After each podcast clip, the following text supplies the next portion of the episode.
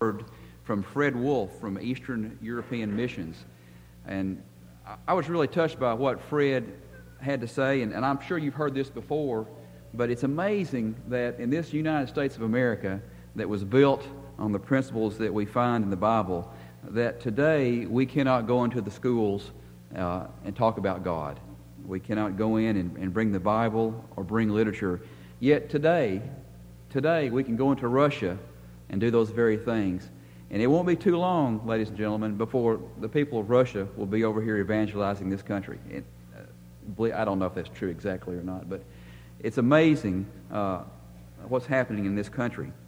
Uh, the reason we have Mission Emphasis Day is just to let you guys know what's going on with the Mount Juliet Church of Christ. We are a very mission minded congregation, but we want to present to you all the different facets and all the different locations that we support, and we hope that you get involved with one of these works. If you're involved with the work in, in Central America or the work in uh, the domestic work, we know you're excited about that. I mean, you can't help but be excited once you put your finger to the plow uh, dealing with mission work. But if you're not involved, please get involved. We want 100% of the people of Mount Juliet to be involved in mission work, if that's at all possible. We support uh, Brad Willits in Africa. This is another work that, that we do, and Brad has spoken from this pulpit. Probably a couple of months ago, he spoke, and we've been supporting Brad Willits for 12, 14 years. Uh, he is in Africa uh, translating the Bible into the Susu language for over a million people to learn the, the Bible, the language there. And we think that's a very uh, worthy work. We do support a work in Russia, a very small work in Russia, uh, to the tune of about $200 a month. And we can, Tony Huddleston can give you some more details uh, about the work there. Tonight, we want to bring up uh, uh, Buddy Pickler and let him talk about the work in Central America. I can tell you when I came to this congregation in 1986, there was one guy that went to Central America, and that was Bill Staggs. And Bill Staggs says, Burka, come and go with me to Central America. And I said, Bill, I don't want to, I don't want to do that. That's, I don't want to do that.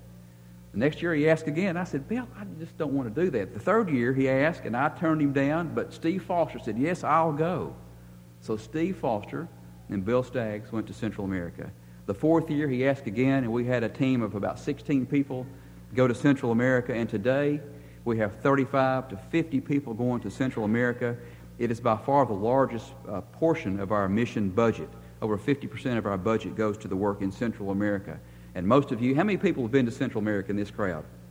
See hands all over the place. Look around. Everybody's involved with Central America. Great work. And if you're please get in, involved. Also, we're going to bring up Andrew Phillips tonight, and he's going to talk about a work that the teenagers are going to get involved with. We're going to go to Maryville, Tennessee to do a work, and uh, Andrew will talk about that. And last, Mitch will talk about the domestic mission work. Uh, ten years ago, we were going to Central America, and someone said, Hey, what about the people that do not want to go to um, Central America? Some people don't want to, don't want to do that. Uh, so we decided to, to, try domestic mission work. We went to, first year to Covington, Kentucky. That was a great success. And for the last five years, we've been going to different domestic mission points. So Mitch will talk about that. Uh, last but not least, I would just say that we want 100% involvement in this church and get excited about mission work. Put your hand to the plow. God will be pleased with what we do. And I'll turn this now over to Bay Pickler.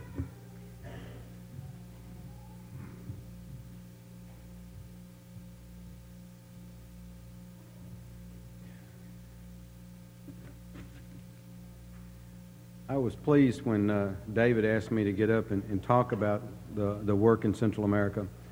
Um, it's something that I enjoy doing, and as the show of hands show, there's many people here that, that enjoy doing that. Um, this morning, we heard about the work in Eastern Europe, several thousand miles behind me. Uh, I want to talk to you about Central America, 1,700 miles that way. As the crow flies, uh, El Salvador is closer than uh, Phoenix, Arizona. You don't think about people being that close, but they really are. Um, David talked a little bit about his invitation to go to uh, Latin or Central America several years ago. Well, mine came in 1994. Uh, you know, we read in the Bible in, in Acts chapter 16 about um, the Macedonian call to Paul, where uh, Paul heard the call and, and he went to Macedonia to bring the word. Well, I had my own Macedonian call from, in the form of Bill Staggs, who uh, grabbed me one Wednesday night, one cold Wednesday night, and several of them were talking, and he said, uh, Oh, Pickler won't go. And I said, Won't go where? He said, Central America. I can't get him to go to Central America. Well, you never asked. He said, Well, will you go? I said, Well, I don't know. So I went. Uh, that was 10 years ago. In the ensuing years, I have uh, been on eight trips out of the last 10 years. In behind me tonight as a distraction, so you're not looking at me, you'll see some pictures of the work last year that we did in Usulután. Um, each photo has a story behind it, but if I told you each one of the stories, we'd be here in next two or three days. So I'll just kind of leave the stories to, to your imagination, or you can grab one of the people that held their hands up and let them tell you about it. Um, there's a couple of things that you'll see in those photos that I'd, I'd like to bring your attention to. Um, look for those that are going down in the water and coming back up. That's the reason we do mission work, and that's to baptize people and bring souls to Christ. Um, is it an adventure? Yes, it's an adventure. Do you work hard? Yes, you work hard. But the whole purpose behind it is to bring souls to Christ. Our work in Latin America is coordinated through uh, the Forest Park Church in Valdosta, Georgia. They've been doing the work down in Central America, Latin America, for the last 30 years. They're a congregation of about our size, but they embrace this work and have seen it grow over the years. Um, I'll talk about some of the other areas before I talk about our work in El Salvador. There's a School of Americas in Panama City, Panama. It's a, tre- a preacher training school. They have about 20 to 30 men there. Many of them uh, are married. Uh, it's a two year program, and the graduates of that school are uh, qualified to go preach the word.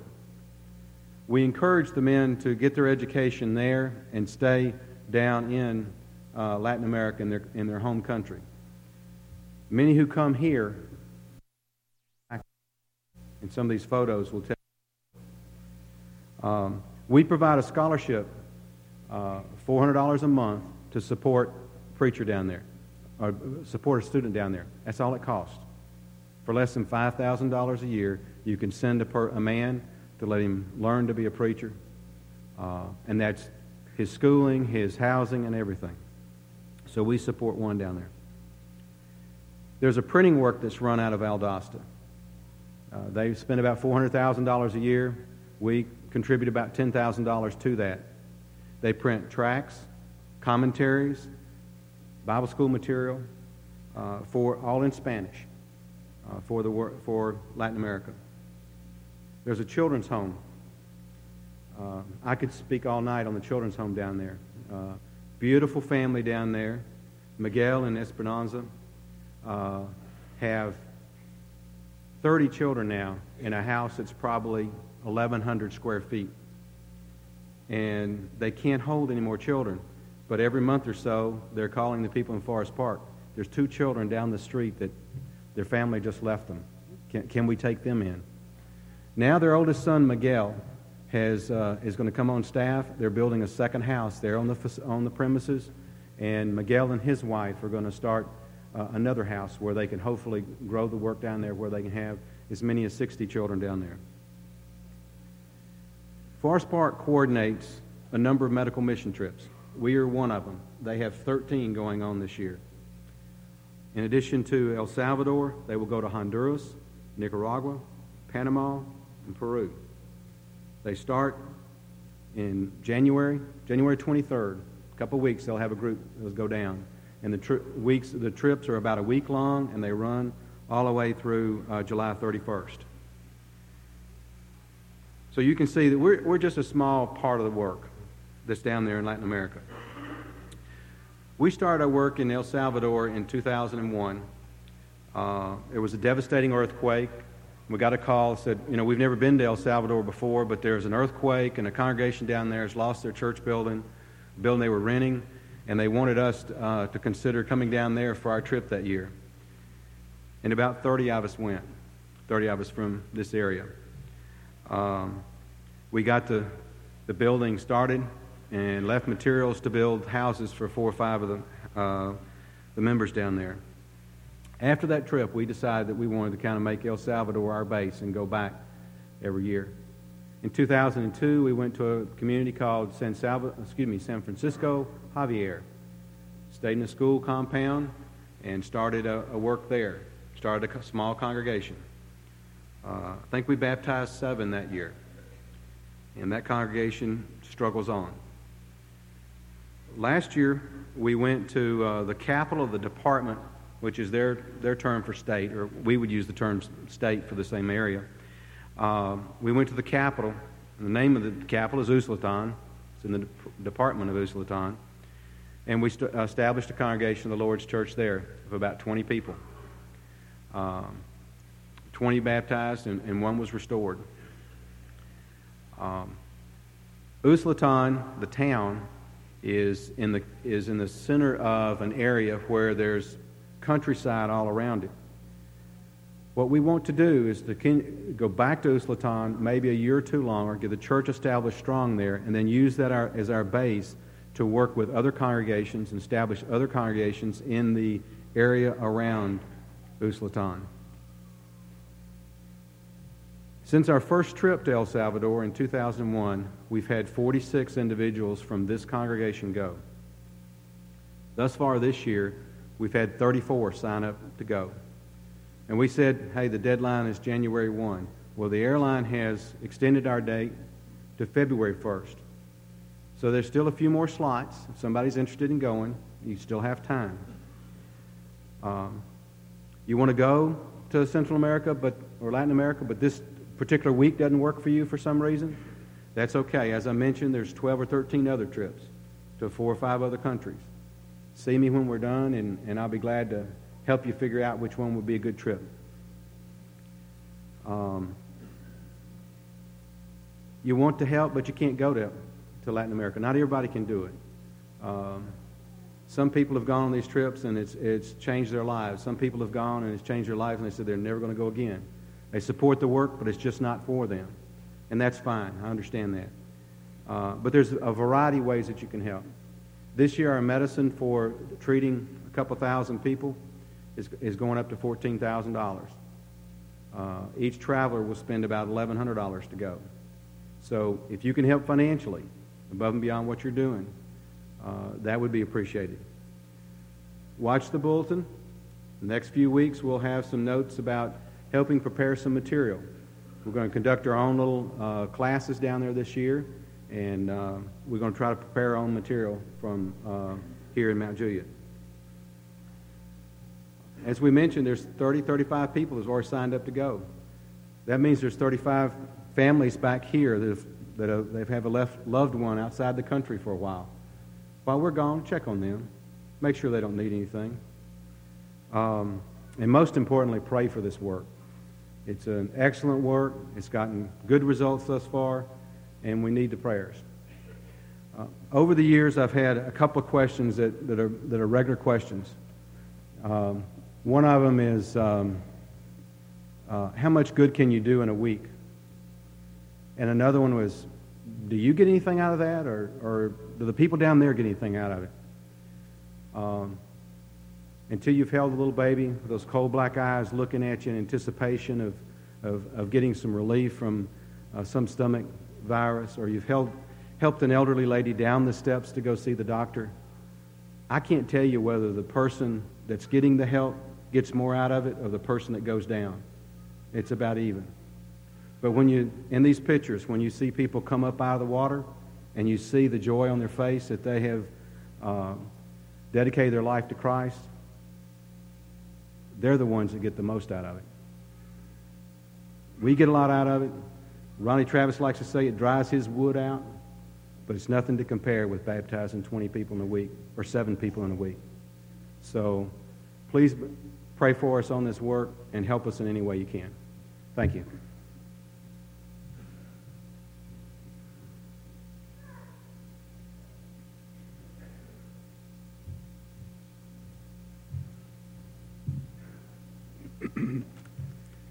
Well, I've got bad news and good news. The bad news is there's no neat pictures for you to look at during my presentation.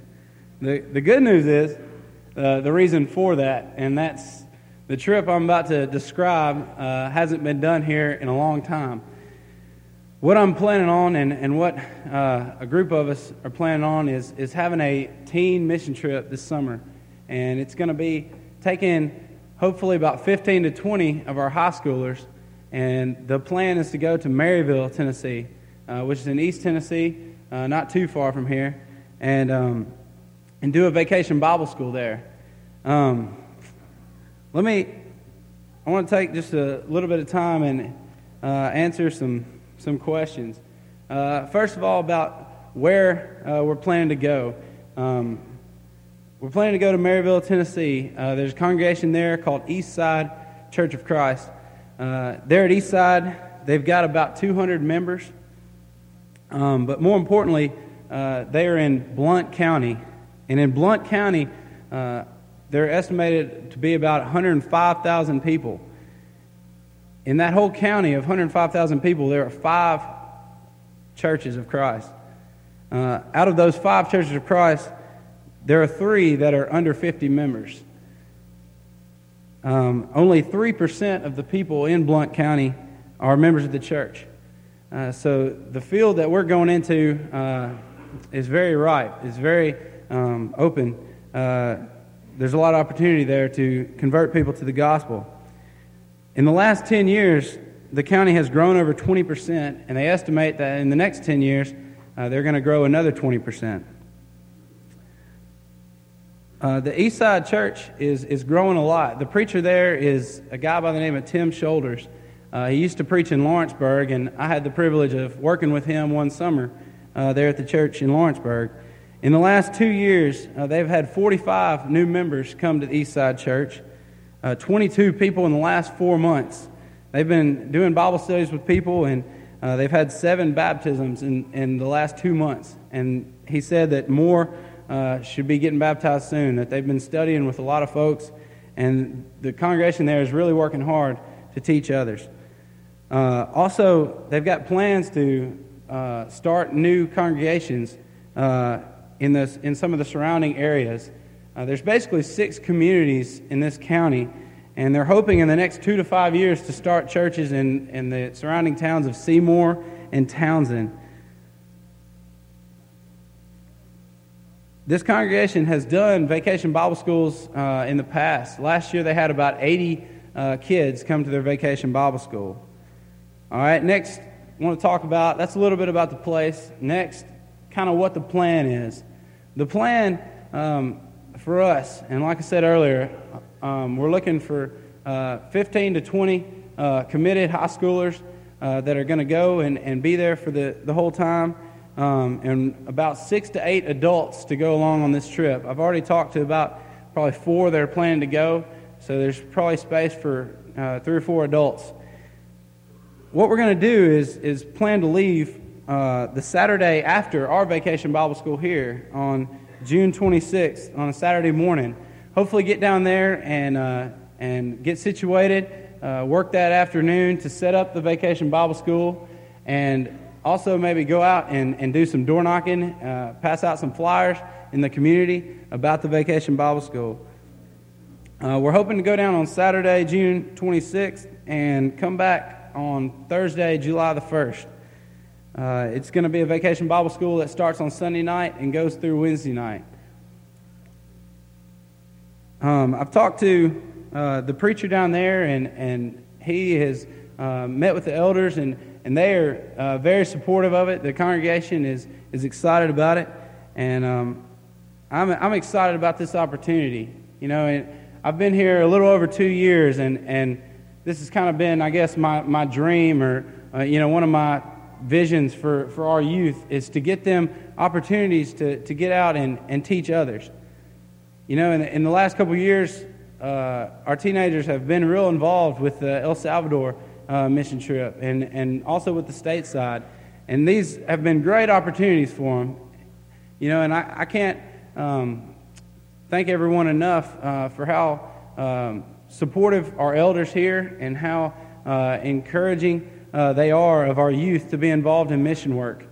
And I think that these opportunities have been, have been great for them, but I think that, that this opportunity this summer uh, will give them more responsibility, will give them more uh, opportunities to teach and, and be involved uh, and have more hands on experience.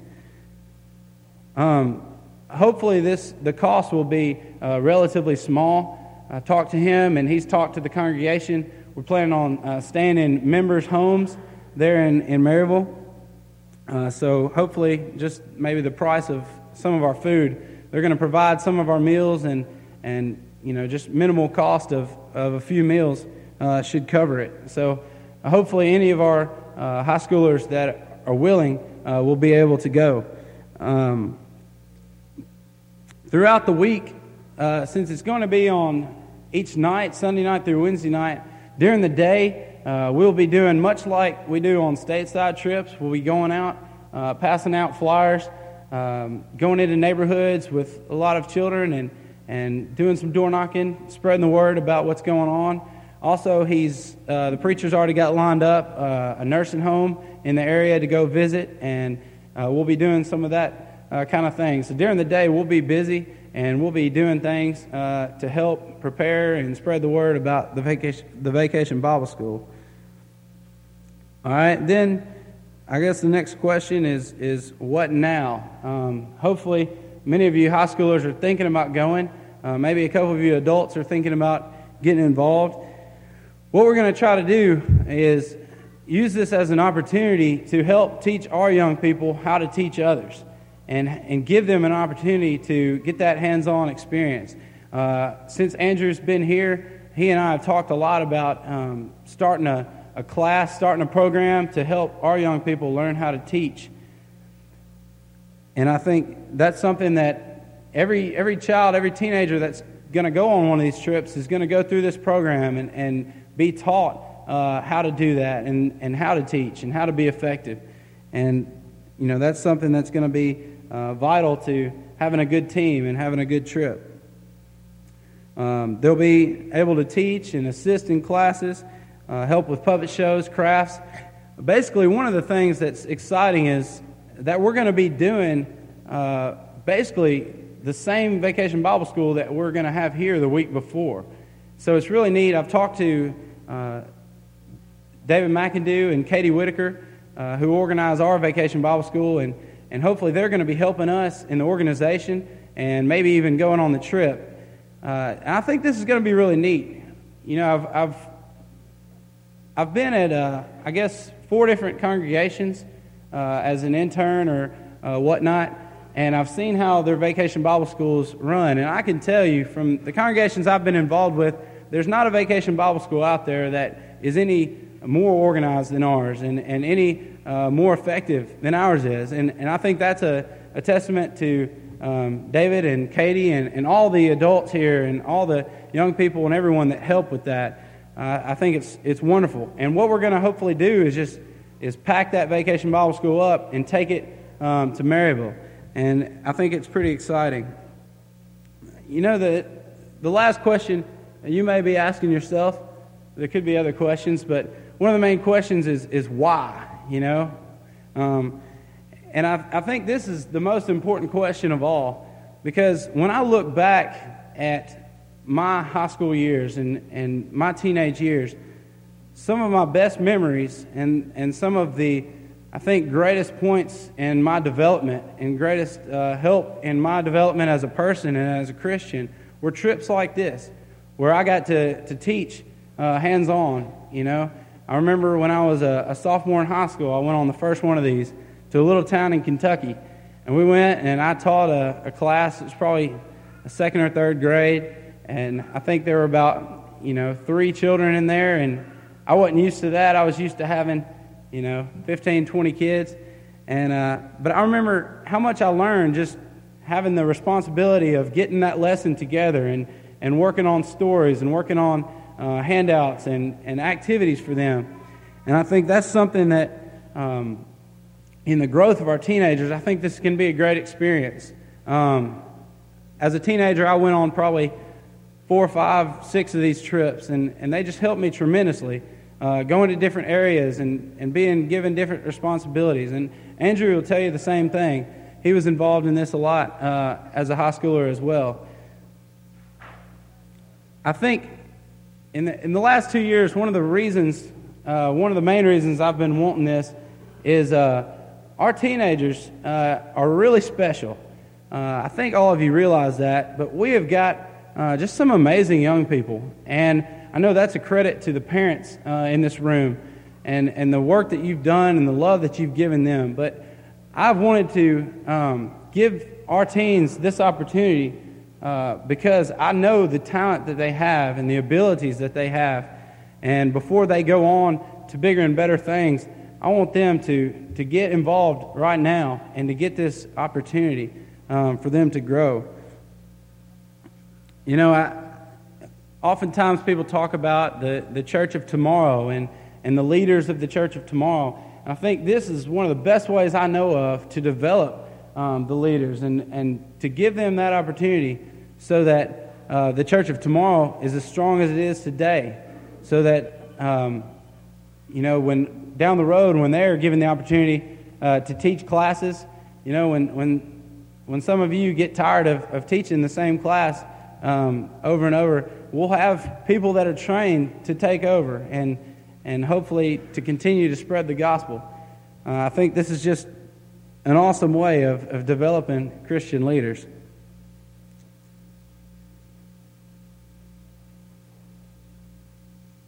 You know, one of my favorite verses in the, in the Bible and, and kind of a theme, I guess, for the, the youth group is uh, 1 Timothy 4.12 uh, says, Let no one look down on your youthfulness, but rather in speech, conduct, love, faith, and purity, show yourself an example of those who believe. You know, I think we all know um, how talented uh, our young people are and, and how special they are. And this summer, uh, hopefully, we'll get to see uh, those abilities put to good use and, and put to uh, the use of spreading the gospel. And I think this is an exciting thing, and I hope that uh, our high schoolers are excited about it. I hope uh, that the parents are too. And uh, please, if, if you have any questions about this effort, uh, please come to me later on. But uh, continue to pray for it and pray for us as we continue to um, help our young people grow. Thank you.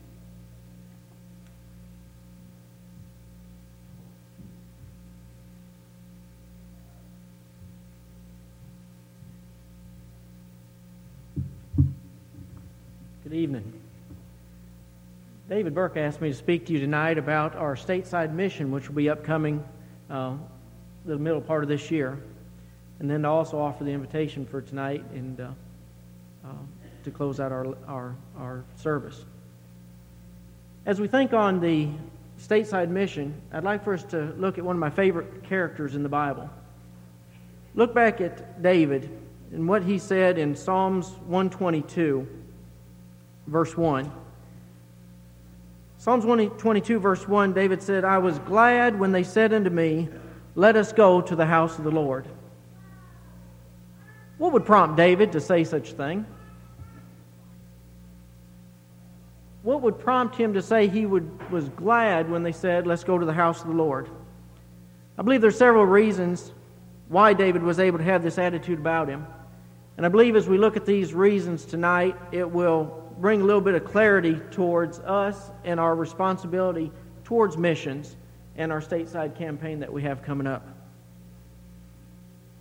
Three things we see about David we'll cover quick. And David Shannon tells me I have to have three points for it to be scriptural, so we'll go through three points quick. First point we see is that David had a heart which was set on God. David had a heart that was set to seek God and a heart that fully trusted and relied on God. David, if you remember, even from his youth, was one who fully relied on God. As a lad, keeping his father's sheep, he defended them against the lion and the bear. Look at that back in 1 Samuel chapter 17. We see David's trust in God with this as he's trying to convince King Saul to let him go fight Goliath. 1 Samuel 17, verse 34 through 37. And David said unto Saul, Thy servant kept his father's sheep, and there came a lion and a bear, and took a lamb out of the flock. And I went out after him, and smote him, and delivered it out of his mouth. And when he arose against me, I caught him by his beard, and smote him, and slew him. Thy servant slew both the lion and the bear. And this uncircumcised Philistine shall be as one of them, seeing he hath defied the armies of the living God.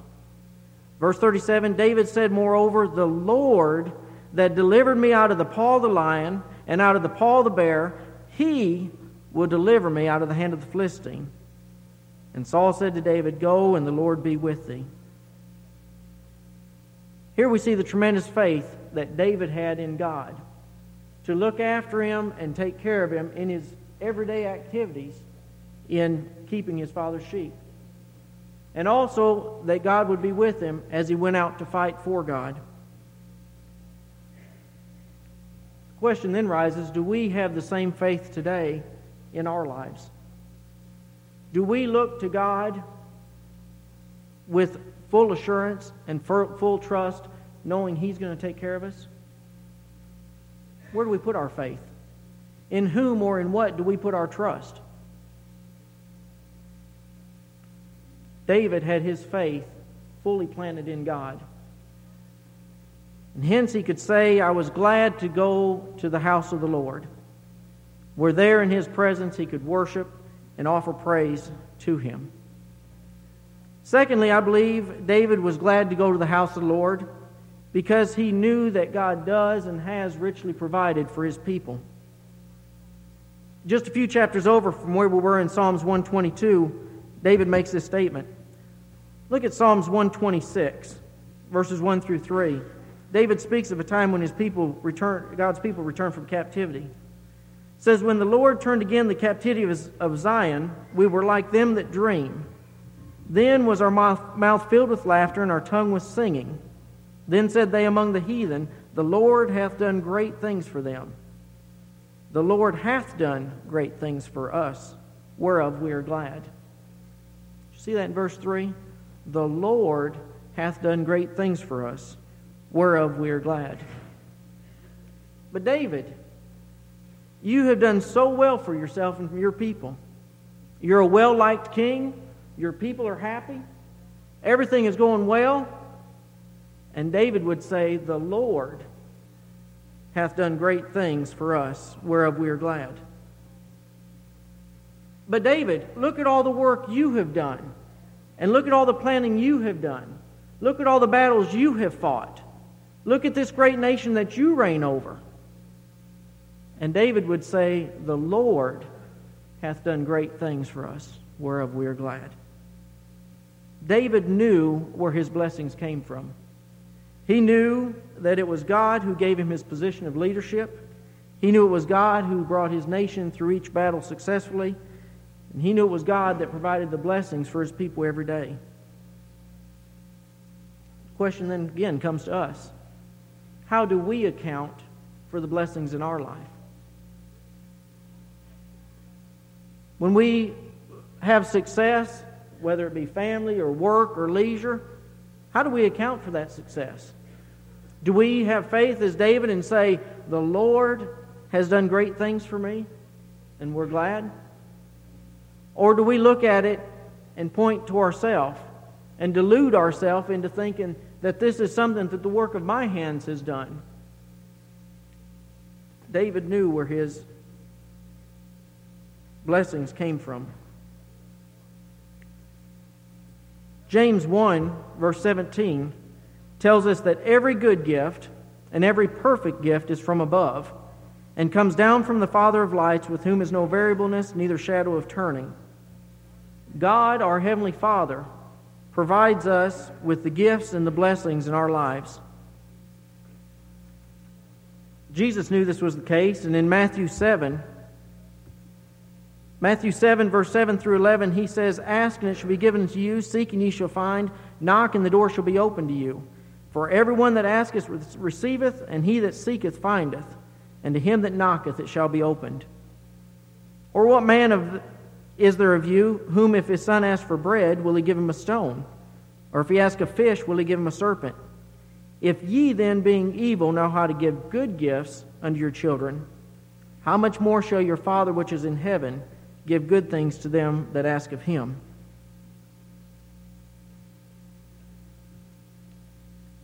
How many here, if one of your children came to you hungry, would turn around and rather than giving them the bread they asked for, give them a stone?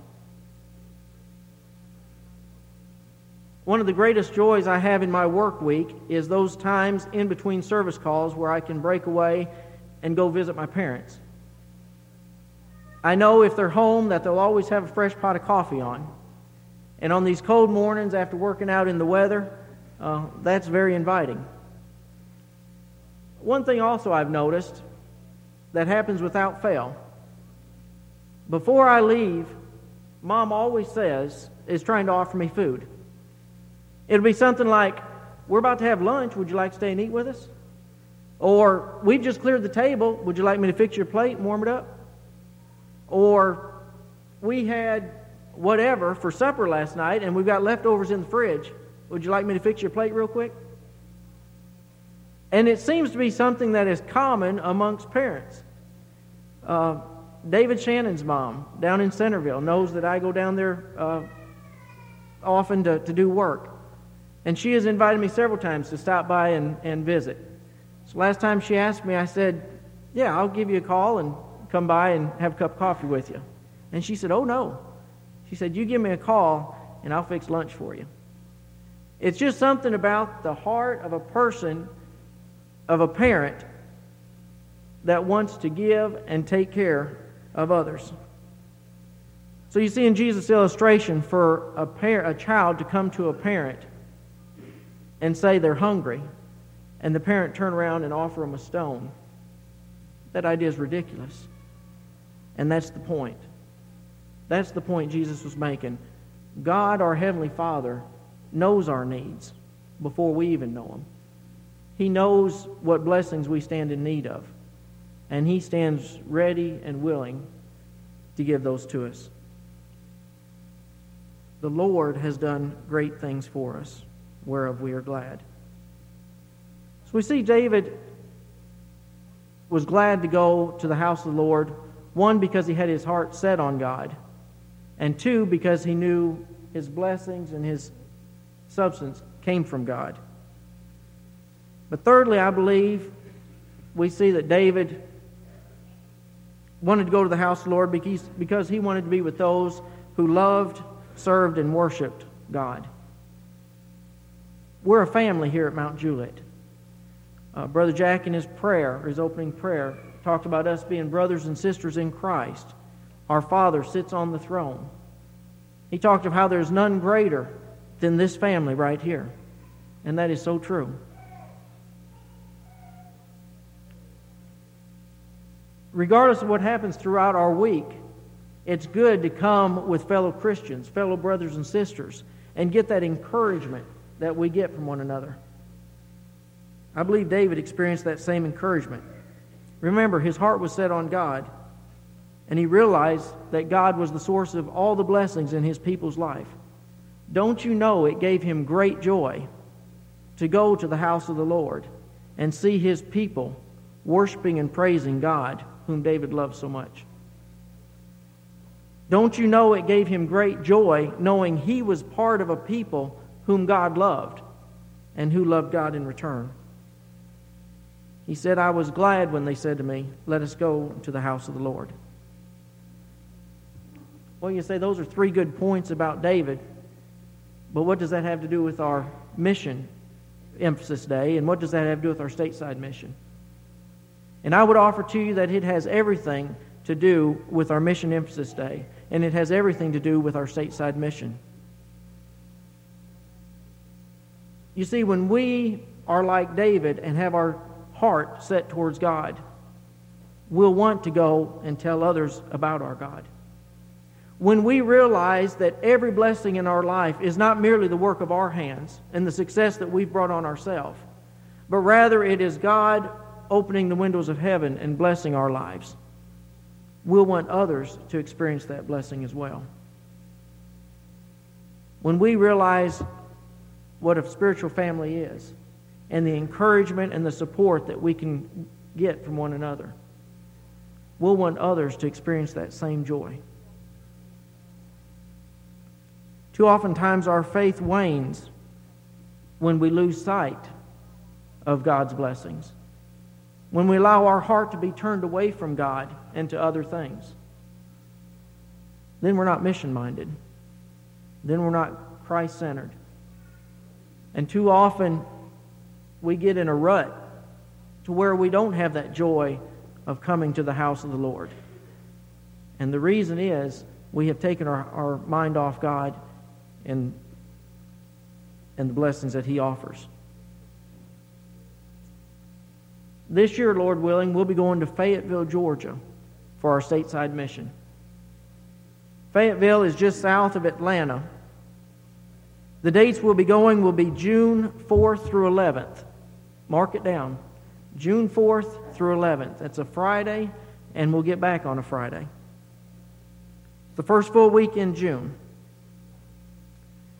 Fayette County, which Fayetteville is in, has a population of 91,000 people. Of that 91,000 people throughout the whole county, there are 708 members of the Lord's church. Less than 1% of the population of Fayette County are Christians. You look at that, less than 1%. That's nearly an entire county who don't have a heart for God, who don't have access to the spiritual blessings that we have through Christ. Too often we take for granted the things that we have that other people need so desperately. So, this coming June, Lord willing, we'll be going and knocking on as many doors as we can throughout Fayetteville and, and the Fayette County area and we'll be encouraging and inviting people to come to know Christ. I'll tell you, I've spoken several times to the elders at Fayetteville on the phone, along with the preacher and several of the deacons. I visited their congregation uh, a few times in the past several months. Uh, twice, John Baker and I went down on a Sunday, and then last week, James and Katie Whitaker and Tony and Pat Huddleston and myself went down. And I can tell you the congregation from the eldership down to the membership is excited about the idea of us coming and conducting this campaign with them this summer. Right now, they're making plans for us uh, as they host the, the uh, campaign. They're making plans for us, and they're also making plans for those honest hearts who will be touched by the gospel, who may respond and become Christians. They're making plans right now to take and nurture those new Christians and help them to grow in Christ. The preacher, on two occasions in two of his sermons, has challenged the congregation that if you have any vacation time, when you need to take it is June 4th through the 11th. they are planning a, a big campaign with us uh, this summer, and I imagine several uh, we'll be planning to take off work and knock doors right alongside us. From the time our elders asked me to head up this campaign this year, we've been praying for a congregation such as this. One who would get behind the work with us and see the need for evangelism in their community. Many locations were considered prior to this one but none offered the excitement and the enthusiasm which Fayetteville has shown. I believe our prayers have been answered through the Fayetteville congregation. Many of you have gone on campaigns in the past, the last several years. This will be our sixth one that we've done as a congregation, our stateside campaigns. Those of you who are regulars in going, we encourage you to make plans again to go. We need you there. We need uh, every door knocker we can. With our congregation growing like it has, there may be some here who don't know anything about the campaign. What we do is we go down there on Friday evening after everybody gets off work. We'll go down on Friday evening and spend the night at uh, the Holiday Inn there in Fayetteville. Last week when we were uh, in Fayetteville, Katie actually took some pictures. There's the hotel. I guess they've been showing them. Uh, do you have a picture of the uh, of the church building? There's the church building. It's a new facility. It's they've been in it just at a year. Uh, and then uh, we have a couple of the inside of the, the church building. That's at the pulpit, looking back at the uh, the auditorium and the balcony. And then uh, there's one more looking down towards the towards the pulpit. No, okay. But they are excited about us coming. They're excited about the work there. The church has experienced uh, growth over the last uh, few years, and they're excited uh, with their new building and then with the prospects of us coming.